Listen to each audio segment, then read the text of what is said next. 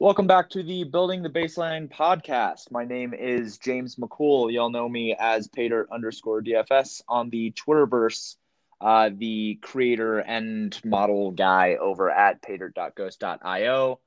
Uh, I have this podcast where I am interviewing and speaking through things with members of the fantasy community. Uh, those members of the fantasy community may be big names. They might be guys that are developing content or are playing thousands of dollars a night, and they may or may not be uh, those that are not doing those things that are more amateur players or have a little bit less um, stake in the entire industry as a whole. But I just wanted to make this podcast to see kind of the pulse of things within the industry. This week, I am joined by my good friend Jake. Uh, Jake has been with me and and hanging out with me on Twitter for the most part for the last like couple years, and was nice enough to come on the podcast with me. So, Jake, how you doing today? Man, I'm doing really well. Thanks for having me on today. Yeah, absolutely. I mean, it was uh, it was actually my fiance's idea to have you on um because um, she she it was actually her idea to have this podcast first off is this entire thing was her idea. And she was like why don't you have that jake guy on? Because he follows both of us and he seems like a really nice guy. Well uh, thank her for me. Uh, we know that uh, uh, most women are, are the the good ideas behind most of what we come up with. Yeah no kidding. She's uh she she has a much better idea of like um how how do I say this? Like uh like cultural and and um like pop culture and real life stuff. I just live in a computer. So she has to come up with all the ideas in real life. Yeah, uh, I mean, I'm I'm the same way. I grind it out uh, day to day, and you know, if it wasn't for uh, wasn't for uh, my lady, I, I don't know that I'd come up for air very often. So I certainly understand. So you do have a significant other then. Why don't you tell me a little bit about yourself?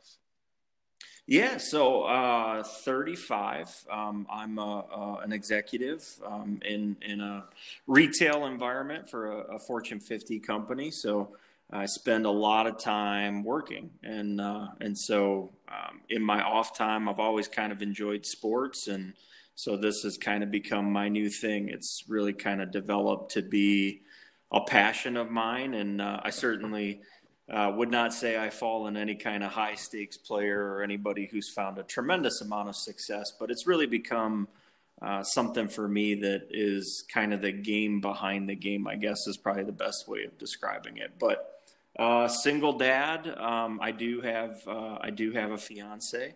Um, but uh, you know, try and be the best dad I can be to an 11 year old boy, and um, you know, just all the things that come with life and, and a high stakes career and, and, uh, and then do this, uh, and, and sweat it out most evenings, just like all the rest of us. So you have a stressful job. You are a single dad with a stressful age child, and then you compound all of that with the stress of DFS. Yeah, yeah, that's a, probably a much quicker way of of uh, putting all of that. Yeah, well, I mean, it's uh, I I didn't know that you had a kid. That's that's pretty cool. What's your kid's name? Yeah, uh, so Braden, um, and uh, like I said, he's 11. Uh, he's awesome. He, he's uh, everything for me, and and he loves sports too. So we just uh, it's fun for us because at that age, I can take him to, to pretty much any kind of sporting event and we can have a good time. And uh, we've got our favorite teams, but you know, he's just like me. We can watch pretty much any team and any sport and find a way to enjoy it. So we do that. And that's kind of, uh, that's kind of our thing. What's his favorite sport? So uh, his favorite sport to play uh, is probably baseball, um, and he does enjoy watching baseball. But uh, I got to be honest, I think he does enjoy watching hockey um, probably more than than any other sport uh, when it comes to uh, live action. So uh, when it comes to just watching at home on TV, it's probably basketball. That makes sense. I mean, basketball. I've always thought the basketball was the most exciting to be at. I I like going to Nuggets games. I like going to Rockies games too because it's just kind of like, oh well, you're out at the Great American Pastime, and Coors obviously is a is a super exciting place to be. But I, I can understand how basketball would be the most fun to, one to watch. Um, which one is your favorite? So I grew up. Uh, I grew up in in uh, uh, just outside downtown Cleveland. So I'm I'm a Cleveland fan for for most of the professional sports. Uh, so Cavs, Browns, uh, Indians. Um, so for him, you know, and I think this is probably where basketball kind of reaches his heart. You know, I went most of my entire life without seeing a championship. Um, so you know, at a young age, he gets to see LeBron um, and, and Kyrie bring a championship to Cleveland. And so I think that's why um, basketball probably holds a pretty special place in his heart.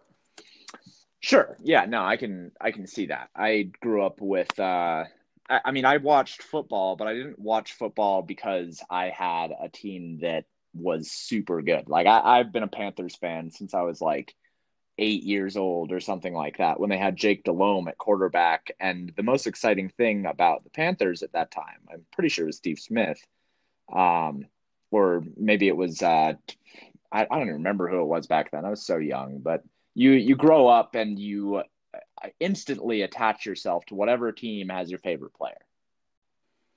Yeah, so you know it's it's all about those experiences that you have with with teams as you're growing up, and and you hit it right on the head. It's the ones that you attach to. So I certainly remember you know the early '90s Browns and you know a, a lot of those um, you know the drive and and you know all of those types of things. But it was really baseball that that I picked up on, and you know those early '90s Cleveland Indians and and Detroit Tiger teams um, and then you know the mid '90s to late '90s Indians teams. You know, obviously that was that was right in my childhood. So um, while they were competing for championships, um, you know that's what really drew me to the game of, ba- of baseball, and really why I'm such a, a, baseball fan today. For sure, I I didn't ever really have baseball when I was growing up. My mom hated baseball. Um, like the the main sport for me was football when I was growing up because it was my mom's favorite sport. And I my dad was not in the picture so I had to go off of what my mom knew and and be able to like help her with things she loved. So that that was where I came up was with football.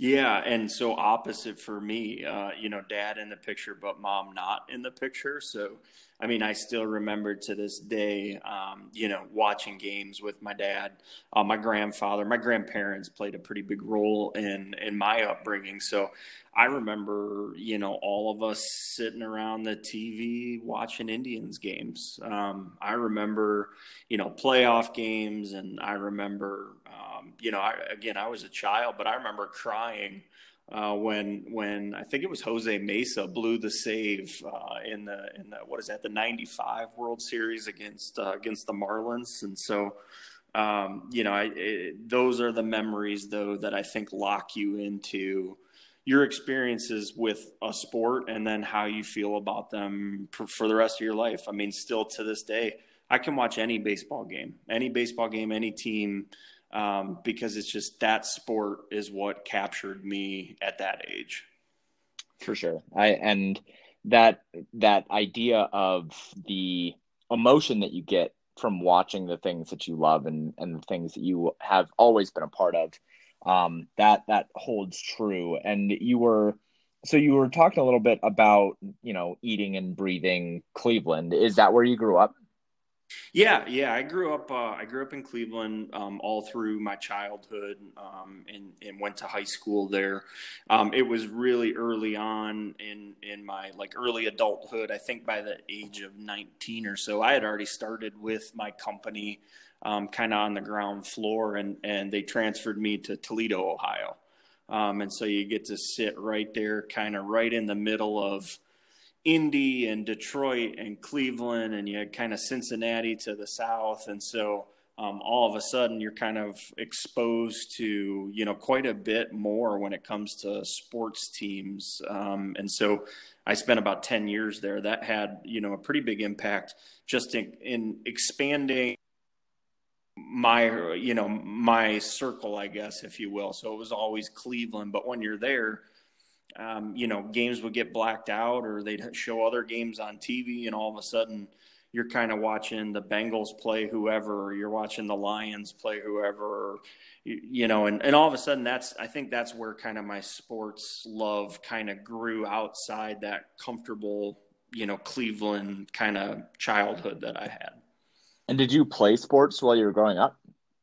Yeah, so you know, it was a little bit tougher for me. You know, I had uh, divorced parents that lived two hours apart, so um, getting on a sports team where um, you know you were only going to be in town every other weekend um, was tough, right? You know, coaches. Um, you know, want want players on their teams who who are dependable and can make it to every game. Um, so, uh, in my early childhood, it was very difficult. But uh, as I got a little bit older, um, especially once I got into high school. Um, it was easier to play sports, but at that point, you you almost feel like you're behind, right? You don't have those same three, four, five. You know, nowadays it's it's eight, ten, you know, years of of little league through, um, you know, through through school ball. You get a little bit older. I was able to move into you know some high school sports, and at that point, um, you know, my parents had, and, and myself had kind of separated in different directions, and so, you know, high school, I had some more consistency in my schedule and and could uh, participate, I guess, in sports where I wasn't going to always be absent the way that I was as a child. Um, you know, in my my you know, five through, you know, call it 13 or 14 years when, you know, parents have visitation and you're forced to travel. And so, you know, you, you're, it's really tough to be on a team and have them depend on you when, you know, you're gone and, and, you know, visiting the other part of your family that's hours and hours away. So high school, I was able to, and, um, you know, but I always felt like I was behind. And so really always felt like, you know, the people I was surrounded by, you know, just had better skills and, and, you know, were further along in their development than I was, but didn't stop me from enjoying it. Didn't stop me from, you know, trying to, to be the best that I could and, and hustling and, and just trying to be uh, an effort guy. And I think that's the, probably the best way to describe me playing. I was just going to try and out hustle people. Well, and that's important though. I, I, mean, sports really, when you're growing up, if you're not going to be a top tier athlete, what it's about is learning how to work with others and learning how to contribute to a group and learning how to gain confidence and, and have fun in doing the things that you put effort towards. It's not all about winning. Yeah, I think you're exactly right. And and you know, look, there were so many times where you want to be on the field, you know, whether it's on the diamond, whether it's on the, the football field. And, you know, when you're not, it, it sucks. You know, you you want to be out there, you want to be contributing, you know, you want to be out there and, and you know, look, back there in high school, you you you want to be out there for the girls or whatever it was that you were trying to do back then. But you're very right. It teaches you so many different lessons I learned a lot um, about teamwork. I learned a lot about camaraderie. I learned a lot about leadership uh, in those years, and um, that, that have absolutely transcended into my career and, and into what I do today, into who I am as a father. And I'll always be grateful for those things. I'll always be grateful for those lessons. And uh, it was definitely a, a path that was tough, but I wouldn't change it for the world you talked about getting into your company that you're in now when you were young, when you were around 19. Did you have any jobs before that? uh, I had the ones in high school um, that I think probably mo- a lot of us have had. You know, I worked at McDonald's. I worked at you know a couple different restaurants. I remember working at a, a bar and grill um, that was super awesome. Taught me a lot of actually uh, uh, cooking technique that I use today. Um, but uh, like they would bounce my paychecks, so mm. like I would just kind of move to the next job, and so I had a bunch of different like food service jobs uh, in high school. But no, this was really my first adult job um, coming out of high school was it something i mean your current job was it something that you saw yourself doing or did you have different passions when you were younger? Yeah no absolutely not. Yeah this uh, i i um, in Cleveland, uh, they're kind of the home of Progressive Auto Insurance. And so I remember going to Progressive and trying to get in kind of on the ground floor there. And I'm like, oh, I'll work my way up here. And I remember them giving me the feedback after my interview that, hey, you, you just don't have work history. You need to go work somewhere and show us that, you know, you, you can hold down a job basically. And um, you know, then we, we'd be happy to, to interview you again and potentially bring you on. So I went home that night and was kind of bummed. And my dad was like, well, Hey, why don't you, why don't you go get a job here? And, you know, in the meantime, you can kind of get me a discount and, you know, it, it'll benefit me and you'll get that job history. So, you know, a couple days later I went and applied they brought me on as a part timer, and uh, you know, it, it's kind of all she wrote from there.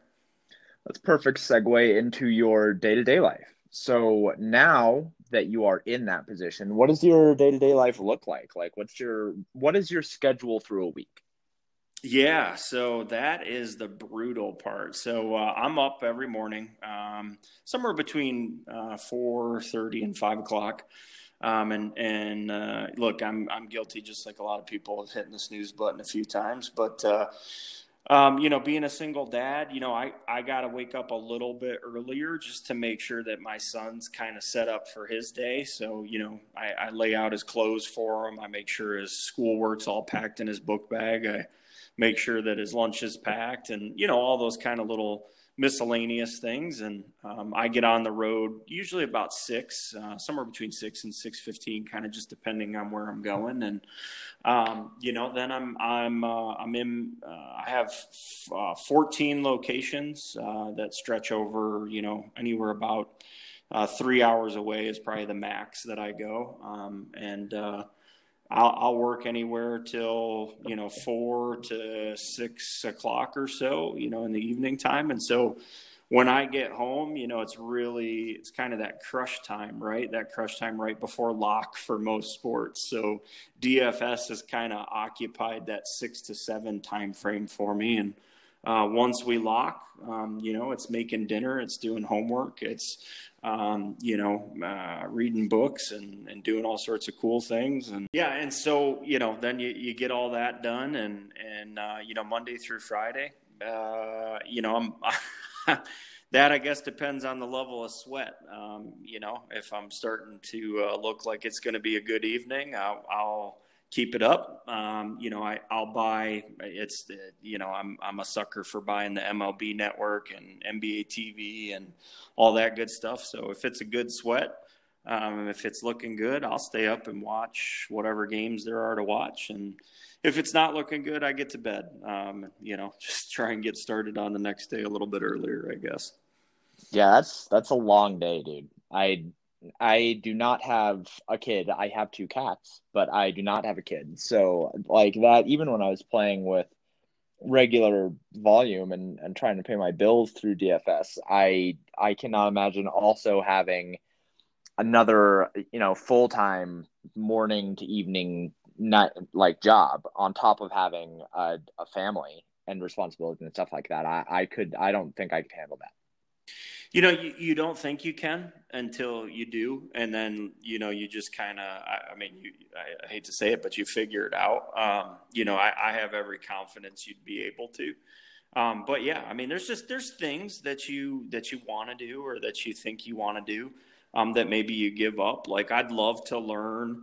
Um, you know the the whole mass entry uh, part of DFS, but that's just not something that's even feasible for me. And you know, maybe someday it'll be there, or maybe someday on a vacation it'll be a you know something that I try and pick up and do a little bit of something with. But you know, it it does translate into my DFS world because. Um, you know, with the limited time that I have, um, you know, it forces you to be a single entry or a three max kind of player. And I'm okay with that. You know, I realize that's probably my limitation uh, you know that part's okay with me. So outside of sports uh, and like watching sports stuff like that, what else do you like to do in your free time? Yeah, you know, I just uh, it's kind of whatever my little guy's into at the time. Um, you know, we've kind of gone a little bit all over the place. Um, so recently, you know, my company had me move out here to Pittsburgh, Pennsylvania, and uh, um, so uh, you know, you have a lot more access here, uh, kind of where we live. We live about a half hour north of the city. Um, you have a lot more access to like central Pennsylvania, which is, you know, a lot of, of mountain, a lot of lakes and rivers and, and places where you can start camping and fishing and, and hunting. And I grew up in the inner city, so I have no idea what I'm doing. But you know, my little guy here's his friends are doing it, and so you know, we this past summer, like we gave all that a shot. Um, he had a great time. I had no idea what I was doing, but we had a great time, and uh, you know, picked up some stuff that uh, that I don't think I ever thought I would do. But camping, fishing, uh, those are kind of, I guess, the new things that we do, and just kind of get into whatever he's into. God, I fucking hate camping, Jake. I I live in my computers, and every once yeah. in a while, Margaret and I like will like we go out and we go do things. And I don't I like hiking, but uh camping, man, sleeping on the the actual earth is just not my wave.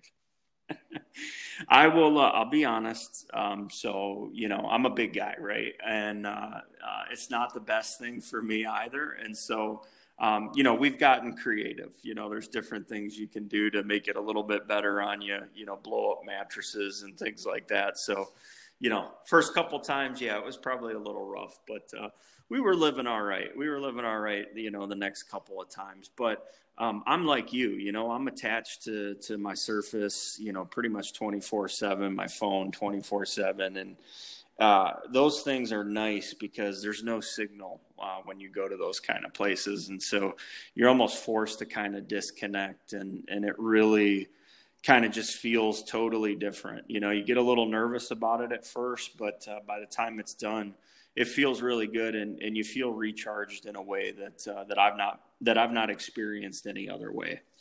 You know, that's something that I I've really been trying to focus on more is is disconnecting and getting away from you, you know bef- before i started my company and before i started my website um, i i worked a lot of hours at numberwell man. And i i worked a lot of hours before that when i was um, working with draftkings and when i was working with daily roto. And I, I worked a lot of hours. And i would work past 5 p.m., past 6 p.m., past 7 p.m. I mean, there were days where I, were, I was putting in 14, 15 hours um, straight of just work and actual like hard computer work. And um, the freedom now where I can, outside of when I'm doing podcasts and stuff like that, the freedom when I can just kind of sit back after 6 p.m take off my my Apple Watch and not be connected to my computers or my phone or be getting notifications, it is a beautiful thing.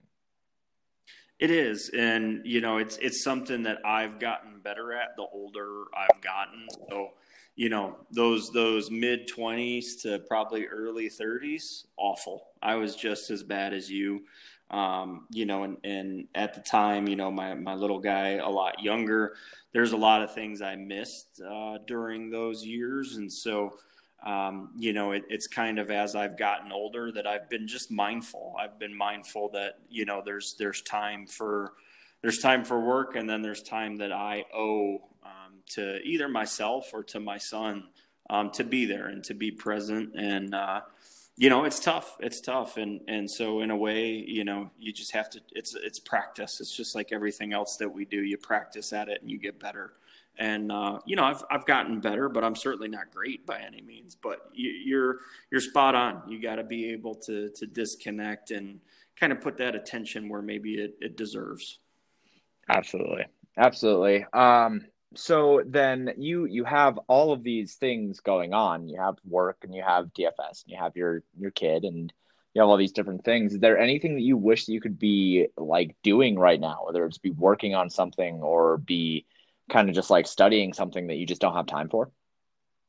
Yeah, I think uh, the big thing for me is I would like to eventually um, start my own company. And so, in a way, you know, ton of respect um, and, and almost to the point of a little bit of jealousy on um, what you're doing with pay dirt. And um, you know I, I, see a tremendous amount of value and and um, just growth potential and what it is that you're doing. And and while mine would be a little bit different obviously you occupy the DFS space you know I occupy some business space um, you know, to get to a point where um, I have the courage to pull the trigger to do that kind of thing, um, you know, financial and, and stability wise, um, is something I definitely look forward to. And I think I'm getting closer and closer, um, you know, just haven't quite pulled the trigger yet. Um, and then honestly, you know, there is there is, and, and for lack of it sounding cheesy on a podcast about DFS, you know, there is part of me that would like to get a little bit more involved and a little bit um, um, probably more knowledgeable and and maybe more volume when it comes to the DFS space. You know, I feel like I've made some pretty big strides over the the last year. Um, but you know, it, it, definitely feels like there's some opportunity for me to continue to grow and and kind of enjoy this space that uh, that I'm in right now. Yeah, there's two things that I'll touch on with that, and um, the the first one being like not being ready to take the leap into your own business and not feeling that you have security. I am still scared every single day that the things that I am doing are not going to work.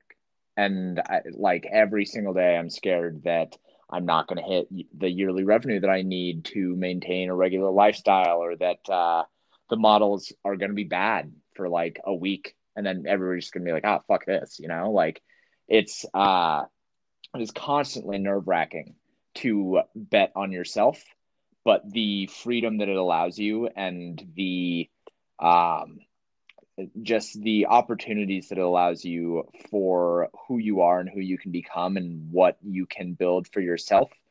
Uh, it, it it's a pretty incredible thing, and um, it it's just like you're never gonna feel like it's the right time, and you're never gonna feel like you have the stability that you want until you just go for it because the comfortability of your of your everyday lifestyle you're giving all of that up to try to have something more. And so that that instability is always going to be there. And and the the other thing with uh with dfs and wanting to get more involved in that and get more involved in uh and play more volume and learn those more things like it's it's great. It's a lot of fun. But i think that where you are now you th- there's a balance that's important because we we are in an industry full of degenerates and you don't want to become a degenerate when you have so many good things going for your life you know? Yeah no you're exactly right. I mean there's um, look there's one person who gave me advice when i took down my first tournament uh, last year and i'm on a podcast with him so um, you know it takes having people like that who are are willing to stick up for you and willing to you know make sure that they're there to tell you the right things. And i think that's why the community um, that you're building it, for me has been so fun to watch because um, you know I, have the discord that we have and and the folks who follow uh, you on twitter and that you interact with and mentions and things like that you know everybody you know has a perspective. And I think when you start to look at those just from person to person to person to person, you could kind of put together, right, like a, an overview, I suppose, if you will. Um, and and it is it it helps you find some balance because you you hear somebody say, hey, you know, I, I deposited again, or you hear people who say, no, I, I pulled it out and I'm taking a little bit of a break, or you and I can have a conversation that, hey, you know, this is not uh, this is not a slate you want to play with any kind of volume. Um, and so I think it's important. I think it's about connection and, and connecting with the right people uh, who will give you that advice, who who will uh, not be afraid to say, "Hey, I've been there, and you know, here's here's what I can offer you." And maybe someday I'll be that person, right? Maybe someday there'll be some new person, and I can give them the same advice uh, that I've received. And I'm sure that you will. I'm sure you will. Um, that's okay. So let's let's move on to the fantasy industry since we are now kind of like talking about the industry and the community that that we're looking to build up and everything like that. So what first kind of got you into fantasy sports in general? Oh boy, man, I've been playing like season long fantasy since like probably grade school. I want to say like my first like Yahoo fantasy football teams were probably like seventh, eighth grade. Um, I remember, um, I remember doing March Madness in high school. Um, I won the the my school's, uh, you know, brackets. I think we paid twenty bucks a pop, but it was the year that Melo took Syracuse and and won the championship. Um, um, I mean, as long as I can remember, and so you know that yearly fantasy sports kind of was what got me into it um, but man it wears on you you know one injury um, and and I, you know, I could tell you a story about um, two years ago, which kind of led to me getting into DFS. Um, of just you know what drove me to decide like I don't want to do season long anymore. I don't want to be tied up and committed to people who you know could break their leg the next day.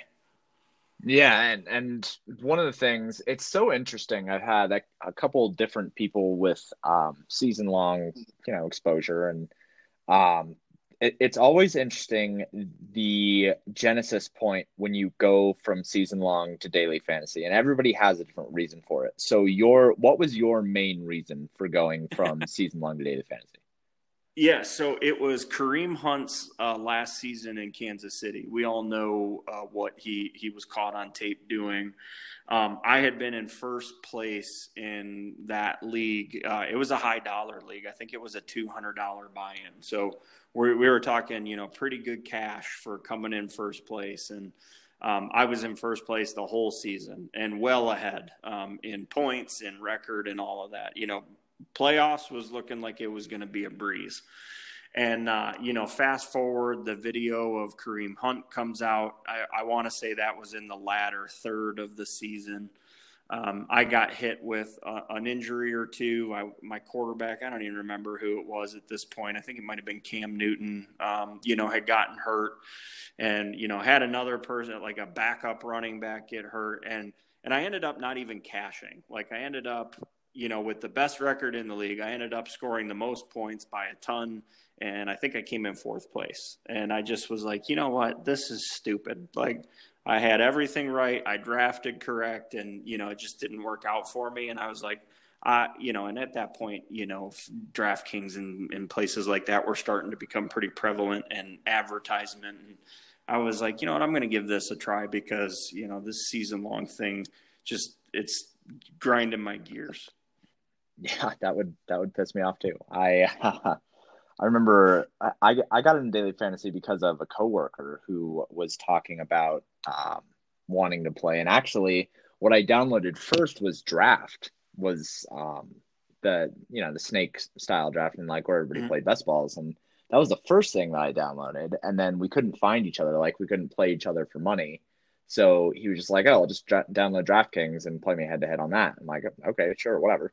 Um, and so we got into that, and I, you know, I, with my background in football and with my background in mathematics and everything like that, uh, it was just an instant kind of, I have to get better at this. And it started out just wanting to kick my my employee's ass at in head to head. Like that's that was all that I wanted to do at first. But then um, he he took down a tournament um, like in a couple weeks and I was like, oh well, if, if Lee can do it, like I can do it. And then I started playing tournaments, and that was, you know, that's the story. It's funny the similarity. Um, it was a coworker who introduced me to you. Um, he he. Uh, I remember him, you know, saying, "Hey, you got to follow this guy on Twitter. Like this guy knows his shit like he's he this guy you gotta follow him. He he he knows everything about that there is to know. And I had been playing very very low volume uh, NBA at that time. So this was NBA I think of of last year or two years ago. And um, you know, I was happy if I, I doubled up in cash, like in a cash game. that, if I could get to the end of the week and be 500, like I considered that successful at that time.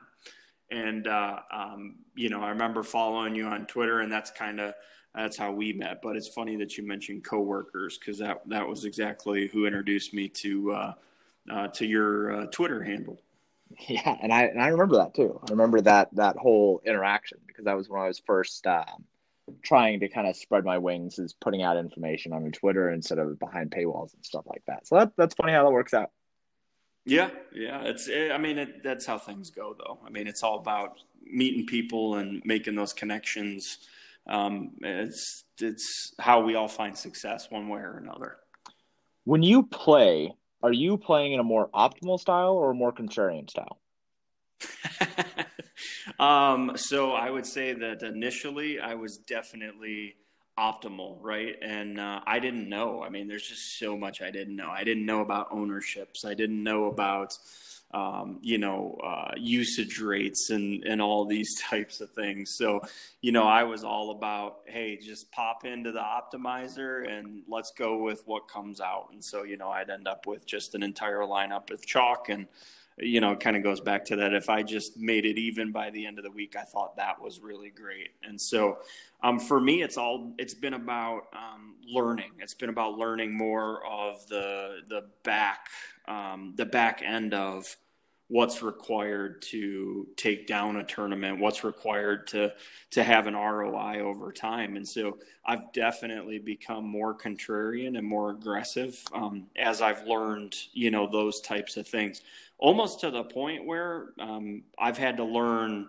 where's the tipping point that's too aggressive. Where do you over leverage where do you you know when are you too contrarian um, to the point where it's not going to benefit you even if it does go the way that you want it to go? So um, i think it's kind of a pendulum. I was all one way kind of swung all the other way and i want to say i've landed somewhere. On being aggressive um, and, and being um, contrarian or, or just to a point where it's beneficial to me long term. Yeah, and we, you know, we've had discussions about that not only with in the Discord recently, but uh, you know, over the last year of trying to figure out the right optimum um, balance between contrarianism and and optimal building. And you mentioned being over leveraged, and I think that with with my next question, where I, I usually ask if people think there's still edge in the industry, um, I think that over the last couple of months, where I've been doing more research on my own and running more experiments and stuff like that, like I was, and I still am annoyed. This NBA season has been a shit show, but I think that eh, what we have seen from NBA is that um, the edge does not necessarily exist in the way that people think that it does in being purely contrarian the the the edge exists in being able to have an optimal mindset but also knowing how to pivot in the right spots. Yeah i mean there there's so much conversation you can have around edge. I mean we could have a whole nother podcast to talk about different places that you find edges and and yeah i mean I'll be honest, it, uh, you know, not only has NBA been kind of a shit show this year, um, but you know, for me, NFL was a complete shit show this year for me too, and uh, it is. It's it, but it, but I think it goes back to, um, you know, can you say with uh, an absolute certainty um, that everybody's out there trying to get better, trying to learn, trying to improve their craft, and and so you know, in the DFS space, you know, what percentage is it? And that's kind of what I always ask myself. What percentage of people are putting in as much effort as I am or is associated with a group or a website um, that is that is equally as committed to continuing to kind of evolve. And so I think, you know, that answer is is not a great amount of, of the players. You've always got the sharks or the touts or whatever you want to call them that, that are going to constantly be doing that. But I think the average player is probably not putting a tremendous amount of effort into just learning and evolving the craft. It's just like anything else. It's like a sport. It's like your work. Um, if you're not constantly putting in effort to evolve, then you're going to probably always continue to just turn in the same result. This is an interesting question because you are not a pro player, but do you think that pro players have had an easier or a harder time with the way that the industry is in its current state? Like with everybody having all the tools for NBA and with us getting better stats for NFL, how do you think the pro players are dealing with it? No, I mean, I think they still run into the same, you know, to the same troubles that we do, right? It, I mean, I still think they're just as capable of, of catching a bad beat, um, you know, like like I did tonight. Um, and so I think those pieces are there. Um, but as that information becomes more and more marketable, I think that definitely um, it takes a little bit of the edge off. But I think as the market for information has grown, uh, so has the market for disinformation. And so uh, I remember uh, two years ago, two and a half years ago, just getting into this uh, kind of into this space, like paying a guy 10 bucks for a lineup. Like, all right, this guy, you know, seems he's got a bunch of screenshots of winning money. Like, you know, let's pay this guy 10 bucks and see what, you know, his lineup, you know, churns out. And there's probably people who never come off of that. And so while I think that there's absolutely places where, you know, those, those heavy volume or, or heavy uh, dollar players um, have lost some advantage, I think there's probably places where they've gained it as well. Um, just because there's a lot of disinformation and misinformation out there as well. Totally understand that. And that'll that'll be a nice segue into this next portion where we talk about where the industry is headed.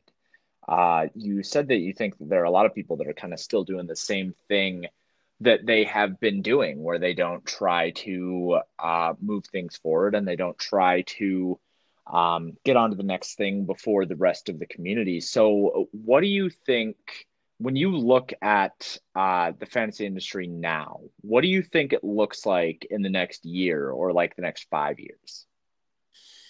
So I think it is. I think it's dependent on sport, and I think it's dependent on commissioner um, of each sport. Um, I think that basketball, um, and to a little bit lesser of an extent, football, are headed towards DFS and sports betting being a very large part of the overall experience. Um, a sport like baseball, where, where that commissioner has seemed to be much less aggressive in evolution of the game. Um, and right or wrong, we could have a whole nother podcast on that, but right or wrong, less aggressive in evolving the game and the game style. Um, I think that there's there's big steps that are probably coming ahead for DFS and for sports gambling. Um, when it comes to the integration with with those leagues. Um, so you think about NBA, you think about Adam Silver, you think about some of the changes they made to when players have to be, you know, announced that they are playing or they aren't playing. You you look at DraftKings' new deal with the NFL um, and, and accessibility of data, um, data scraping, um, all those types of website websites and whatnot. So I think that there's some there's some serious evolution that probably comes in the next year or two, and it's interesting. It will be interesting to see a sport that I love and a sport that I actually feel like I'm much better at in DFS and baseball. Um, how that comes along comparative to NBA and to NFL uh, with a commissioner who's who's less aggressive. Yeah, Rob Manfred is um, less aggressive is certain certainly one way to put what he is. Uh, I think it's the nicest way of putting it. Yeah, it's one of the nicer ways you could you could describe him. Um, so you you think that there is you certainly think there's room to expand for baseball, right?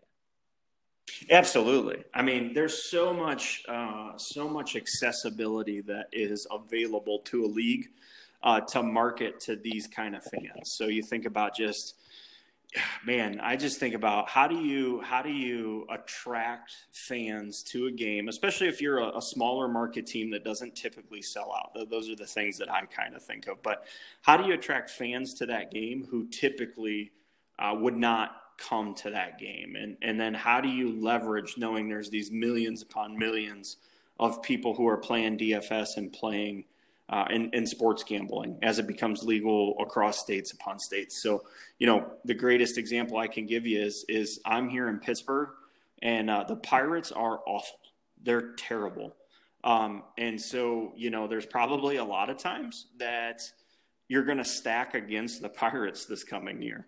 And so, how do you, as the Pirates, leverage getting people into the stadium uh, who are sports gambling, who are DFS playing, um, and get them into the stadium buying tickets, buying concessions that all add to your overall revenue. And I think there's a lot of different things that that teams like that could do to capitalize on it um, if they wanted to, if they were were um, if they could see into the future enough and, and be be and have enough of that kind of foresight to invest in that type of in that type of fan base. That's really interesting conversation actually to have about um, kind of uh, incentivizing the skin in the game and saying, hey, well, the Pirates suck, but uh, if you have a lineup with, uh, you know, people from this game, then you get like 50% off a hot dog at concessions or, or something like that. There's a lot of really interesting things you can go through with that.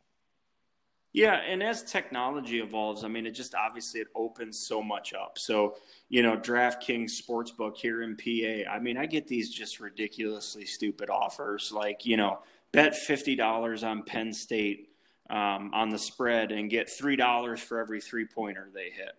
I mean, I've bet on Penn State games with absolutely no interest, and I could not name you a player on Penn State.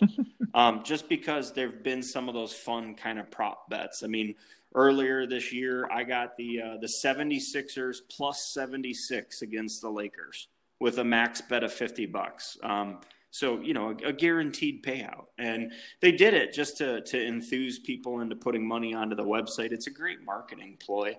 Um, but how do you take that and just take it one step further? How do you, how do you, you know, give somebody a deal if, you know, with your location settings on your phone, if you're within a mile of the ballpark, you know, you get an extra run on the, the over under on a Pirates game. I mean, just simple things like that. Um, you just gotta there has to be somebody who has the vision to be able to move the business that way because it's where it's headed in in my opinion. It's a really cool idea that uh you know you want to start a business there's a business that you could start right? Yeah i just have to sell somebody on it i suppose when you are looking towards future do you think that you're going to continue to play absolutely yeah i mean i think this is something that uh um, provides me, um, even though you know it's str- stress to a point, right? You're sweating it out, or you're trying to build a lineup, or whatever it might be.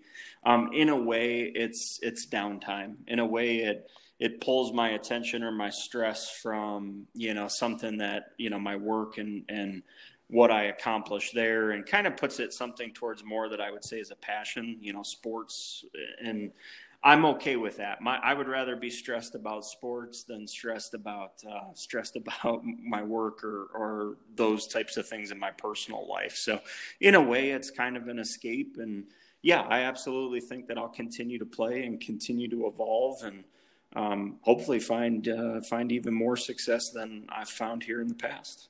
Yeah, I got to get those uh, those five figure banks. Um, so uh, it's you know it's pretty obvious that you're pretty happy with where you're at in terms of your work and, and DFS and stuff like that. You said that you wanted to get into MME. I just wanted to ask, you know, if if you were going to try to get into MME, what do you think you would have to learn? Um, so it's it's probably it's along the lines of optimization. It's along the lines of um, um, leverage points, it's it's usage rates, it's it's all those exposures. Um, it's just a whole nother level um, of complexity compared to where you are if you're only building a single entry lineup. So if I'm playing 10 tourneys today and I'm using the same lineup for all of them, like I have 100% exposure to the players that I'm playing. And so on a night like tonight where I have somebody lay an absolute egg, obviously I wish I would had less exposure to that person. But um, so I think it's just it's just a whole different level of complexity to learn. And you know, the more that you learn, the more that you know, uh, the better you think you may have figured out. Um, you know what your strategy is and what your um, cadence is and what your structure is around how you build lineups and, and how you ultimately um, try and, and take down tournaments. Well, hopefully we can start learning some of that stuff in uh, the Discord as we continue to move forward. But um, that is going to mostly close out what this podcast is. The last part is kind of, uh, you know, things that you wanted to give out to the listeners. You know, if you if you had one piece of advice for somebody who's listening right now, what would it be? Uh, don't over leverage.